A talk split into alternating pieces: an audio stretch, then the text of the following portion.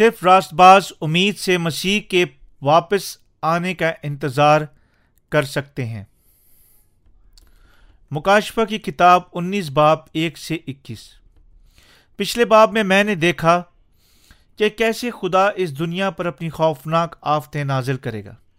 اس باب میں اب ہم مسیح اور اس کی جلالی فوج کو مخالف مسیح کی فوج کے خلاف لڑتے اور غالب آتے حیوان اور اس کے غلاموں کو زندہ آگ کی جھیل میں پھینکتے ہوئے خداون کے منہ سے نکلنے والی کلام کی تلوار کے ساتھ مخالف مسیح کے باقی فوجوں کو مارتے ہوئے اور یوں آخر کار شیطان کے خلاف اپنی ساری جنگ کو ختم کرتے ہوئے دیکھتے ہیں۔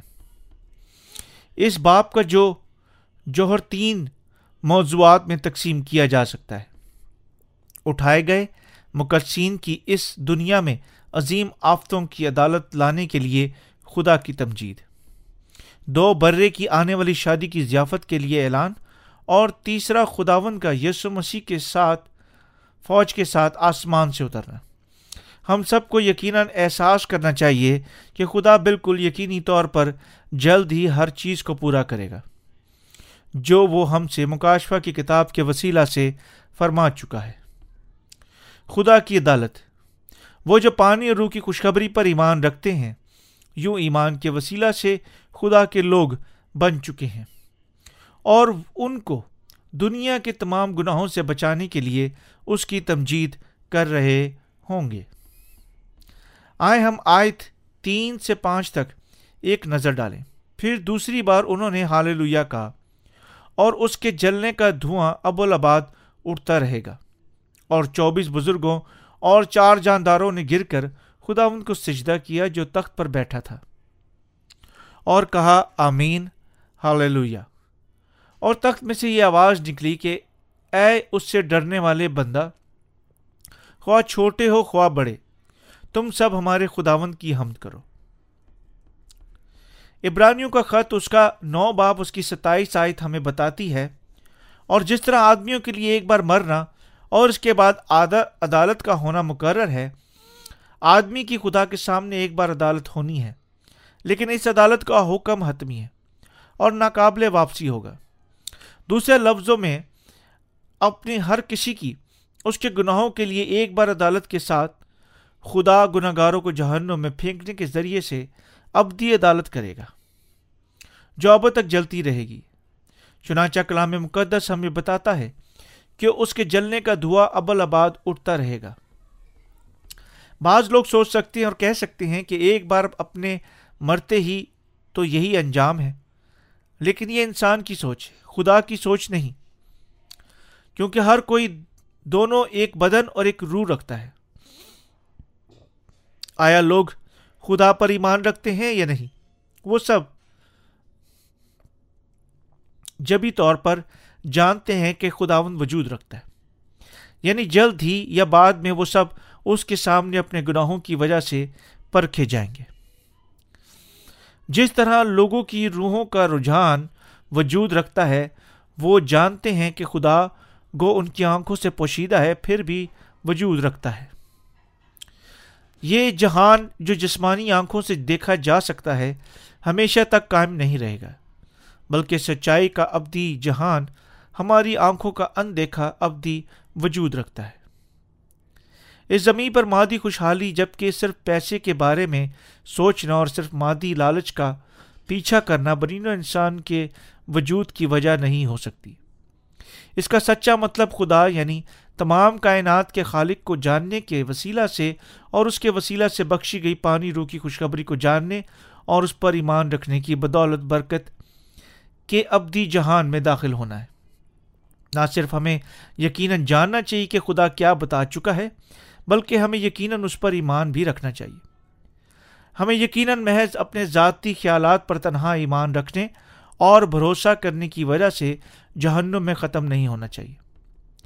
اپنے گناہوں کی خاطر ابدی دکھ کا سامنا کرنے سے پہلے ہمیں یقیناً اپنے تمام گناہوں سے معاف ہونا چاہیے اور اب جبکہ اس زمین پر ہیں یعنی یسو کے وسیلہ سے بخشی گئی پانی اور روح کی خوشخبری پر ایمان رکھنے کے وسیلہ سے ابدی زندگی حاصل کرنی چاہیے۔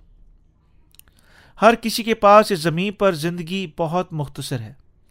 جیسے ہر روز سورج نکلتا اور غریب غروب ہو جاتا ہے، ایسے ہی ہماری زندگیوں کا مختصر سفر تیزی سے بے پھل بے معنی ہی ختم ہو جاتا ہے۔ جس طرح آیا ہم ایک پاؤں والی چکی پر گلاری کی مانند دوڑ رہے ہیں۔ حتیٰ کہ اگر آپ کو سو سال تک زندہ رہنا تھا، تو بھی آپ واقع نہیں کہہ سکتے کہ آپ بہت لمبی عمر گزار چکے ہیں۔ اگر آپ اپنی روزمرہ کی زندگی کے معمولی کاموں کو خارج کرتے ہیں، مثلا ایسا گزارا گیا، وقت جس کا سونا، کھانا، غسل غسل خانہ میں جانا اور ایسے دوسرے دنیاوی کام کرنا وغیرہ یعنی اپنی ساری زندگی کے چکر سے آپ کے پاس حقیقتاً بہت تھوڑا وقت بخشتا ہے۔ جبکہ آپ ایسی چیزیں دیکھتے ہیں جو آپ پہلے ہی اپنی زندگی، اپنی پیدائش سے دیکھ چکے تھے۔ اور جبکہ آپ لوگوں سے ملتے ہیں جنہیں آپ پہلے ہی مل چکے تھے۔ آپ کے بال سب سفید ہو چکے ہیں اور اب بالکل اچانک آپ اپنے آپ کو اپنے ذاتی انجام کا سامنا کرتے ہوئے پاتے ہیں۔ واحد وجہ جیسے کیونکہ ہماری زندگیاں مقصین کے طور پر بے معنی نہیں ہیں، چنانچہ ہم اس دنیا میں پیدا ہونے کے بعد خداون سے مل چکے ہیں۔ جو پانی اور روح کے وسیلہ سے ہمارے پاس آ چکا ہے۔ اس پر ایمان رکھا اور یوں اپنے تمام گناہوں کی معافی حاصل کر لی۔ کتنے خوش قسمت اور شکر گزار ہم ہیں۔ اگر خداون نہ ہوتا جو ہمارے پاس پانی اور روح کے وسیلہ سے آیا تو ہم سب ابدی آگ میں داخل ہونے اور اس میں جلنے کی اسیر ہوتے۔ جب کبھی میں اس بات کے بارے میں سوچتا ہوں تو بھی میں چونک جاتا ہوں اور میں ایک بار پھر خداون کا شکر ادا کرتا ہوں۔ جہنم جو شیطان کی وجہ سے وجود میں آئی خوف خوفناک ترین جگہ ہے۔ جہاں اذیت اتنی بڑی ہے کہ کوئی شخص مرنے کی خواہش کرے گا، مگر ایسا کرنے کے قابل نہیں ہوگا۔ یہ ایسی جگہ ہے جہاں آگ اور گندک کی ابد تک جلتی ہے۔ یسو کی معرفت بخشی گئی، پانی اور روح کی خوشخبری کو درست طور پر جاننے اور یوں رلقدس حاصل کرنے کے لیے کسی شخص کو یقیناً پہلے خدا کے خادموں سے ملنا چاہیے۔ جو پہلے ہی پانی اور روح کی اس خوشخبری کو پا چکے ہیں، جو پہلے ہی نئے سرے سے پیدا ہو چکے ہیں۔ ایک مسیح کے طور پر زندہ رہتے ہوئے، جو کوئی پانی اور روح سے پیدا ہونے اور القدس کو حاصل کرنے کے سوال کا جواب تلاش کرنا چاہتا ہے وہ پانی روح کی خوشبری پر ایمان رکھنے کے وسیلہ سے ہر چیز کو حاصل کر سکتا ہے۔ کلام مقدس ہمیں بتاتا ہے کہ خدا کا روح ان سب کو انعام کے طور پر بخشا جاتا ہے جو پانی اور روح کی خوشخبری پر ایمان رکھنے کے وسیلہ سے گناہ کی معافی حاصل کرتے ہیں۔ امال کی کتاب دو باپ اس کی اڑتی شاید صرف وہ جو اپنے دلوں میں پانی اور روح کی خوشخبری پر اپنے ایمان کے وسیلہ سے، اپنے تمام گناہوں سے معاف ہونے کی معرفت رلقدس رکھتے ہیں۔ یسو پر درست ایمان رکھنے والے کہے جا سکتے ہیں۔ اور صرف وہ اس ایمان کے ساتھ خداون کی ابدی بادشاہت میں داخل ہو سکتے ہیں۔ یوہنا کی انجیل پانچ باپ اس کی تین ہے آیا کوئی شخص برکت یافتہ یا لانت یافتہ ہے؟ اس بات سے پتہ چلتا ہے کہ آیا وہ شخص پانی اور روح کی خوشخبری پر ایمان رکھنے کے وسیلہ سے گناہ کی معافی حاصل کر چکا ہے یا نہیں؟ مہین کتانی صاف اور چمکدار کپڑوں میں۔ وہ جو اپنے مستقبل کے بارے میں سوچتے اور اپنے گناہوں کی معافی کا موجودہ مسائل حل کرنا چاہتے ہیں، ایسے لوگ ہیں جو عقلمند اور مبارک ہیں۔ وہ کوئی شخص خامیوں سے بھرپور شکنج بازی کی زندگی گزار سکتا ہے اگر وہ پانی روح کی خوشخبری پر ایمان رکھ چکا ہے اور گناہ کی معافی اور دل میں رلقدس حاصل کر چکا ہے، تب وہ شخص سب سے زیادہ کامیاب ترین زندگی گزار چکا ہے۔ مکاشفہ کی کتاب اس کا انیس باپ اس کی چار سے پانچ آیت فرماتی ہے اور چوبیس بزرگوں اور چار جانداروں نے گر کر خداون کو سجدہ کیا جو تخت پر بیٹھا تھا اور کہا آمین حال لیا اور تخت میں سے یہ آواز نکلی کہ اے اس سے ڈرنے والے بندہ، خواہ چھوٹے، خواہ بڑے، تم سب ہمارے خداون کی حمد کرو۔ یہاں جملہ اس سے ڈرنے والے بندوں کا مطلب کسی شخص کا دل میں یسو مسیح کا کلام قبول کرنا یا اس کی رہنمائی کے مطابق زندہ رہنا۔ زندہ رہنا ہے۔ صرف وہ جو اپنے گناہوں سے معاف ہو چکے ہیں۔ دیکھ سکتے ہیں کہ آسمان کی بادشاہی میں خدا کی تمجید کر سکتے ہیں۔ لیکن وہ جو ہی اپنے گناہوں کی معافی حاصل نہیں کر چکے، جہنم کی جلتی آگ میں دکھ اٹھائیں گے اور خدا کو برا بلا کہیں گے۔ آئے ہم آیت چھ اور آٹھ کے ساتھ حوالے کو جاری رکھیں۔ پھر میں نے بڑی جماعت کی سی آواز اور زور کے پانی کی سی آواز اور سخت گرجوں کی سی آواز سنی۔ ہال لویا اس لیے کہ ہمارے خداوند ہمارے خدا، قادر مطلق بادشاہی کرتا ہے۔ آ، ہم خوشی کریں اور نہایت شاد مانو۔ اور اس کی تمجید کریں، اس لیے کہ برا کی شادی آن پہنچی۔ اور اس کی بیوی نے اپنے آپ کو تیار کر لیا۔ اور اس کو چمکدار اور صاف مہین کتانی کپڑے پہننے کا اختیار دے دیا گیا۔ کیونکہ مہین کتانی کپڑے سے مقدس لوگوں کو راست بازی کے کام مراد ہیں۔ یہاں یہ حوالہ فرماتا ہے کہ یونا رسول نے بڑی جماعت کی مانند آواز اور بہت سے پانیوں کی سی آواز اور زبردست گرجوں کی سی آواز یعنی حمد کی آواز سنی۔ اور یہ آواز ان ان کی آواز کے علاوہ کوئی دوسری نہیں تھی، جو جمع ہو کر گناہ کی معافی حاصل کر چکے ہیں۔ اور خدا کی حمد کر رہے ہیں۔ یہ گیت حمد کا گیت ہے۔ سب سے پہلے خداوند کی تمجید میں انہیں قادر مطلق خدا کی بادشاہی کے ماتحد آنے کی اجازت دینے، اس کے وسیلہ سے بادشاہی کرنے اور جلال میں اس کے ساتھ زندہ رہنے پر مشتمل تھا۔ یہ تمام باتیں مقدسین کو خوشیوں اور شادمانی سے مغلوب کر چکی ہیں اور خدا کو بڑا جلال دیتی ہیں۔ پس وہ رہ نہیں سکتے بلکہ اس کی تمجید کرتے اور یوں چلاتے ہیں۔ آؤ ہم خوشی کریں۔ نہایت شادمان ہو اور اس کی تمجید کریں۔ دو مقدسین اپنی تمجید کو جاری رکھتے ہیں اس لیے کہ برہ کی شادی آن پہنچی ہے اور اس کی بیوی نے اپنے آپ کو تیار کر لیا ہے اور اس کو چمکدار اور صاف مہین کتانی کپڑے پہننے کا اختیار دیا گیا ہے۔ کیونکہ مہین کتانی کپڑے سے مقدس مقدس لوگوں کی راست بازی کے کام مراد ہے اس کا کیا مطلب؟ اس کا کیا مطلب؟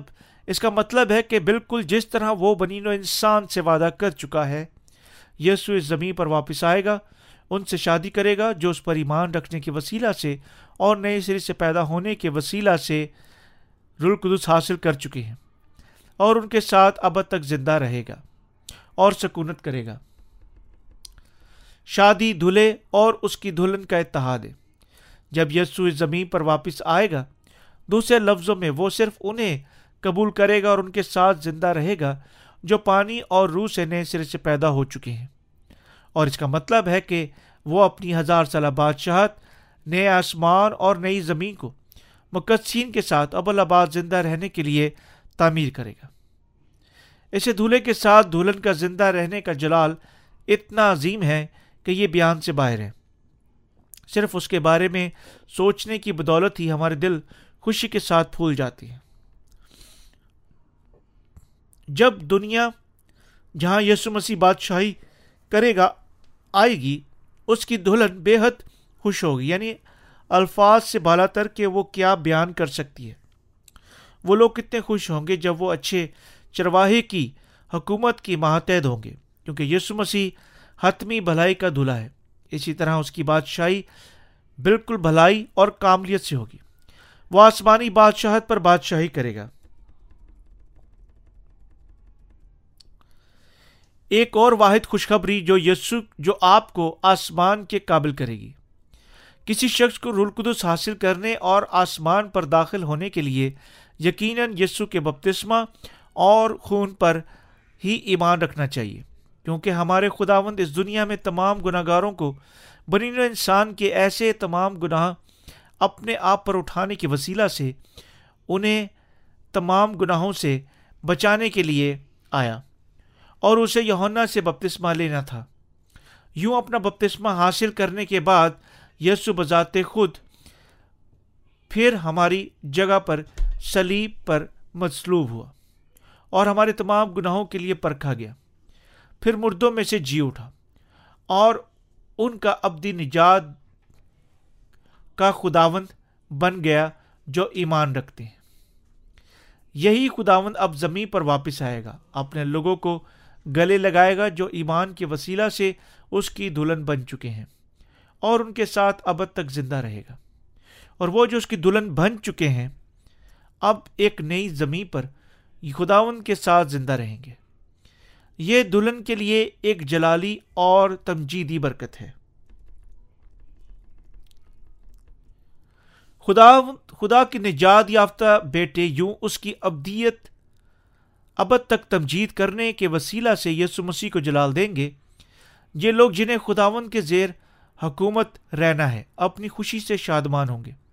اور اس خوشی کے لیے وہ سارا جلال دھولے کو دیں گے۔ ساری انسانیت اس واقعے کے لیے اپنی اصل تخلیق کے دن سے انتظار کر چکی ہے۔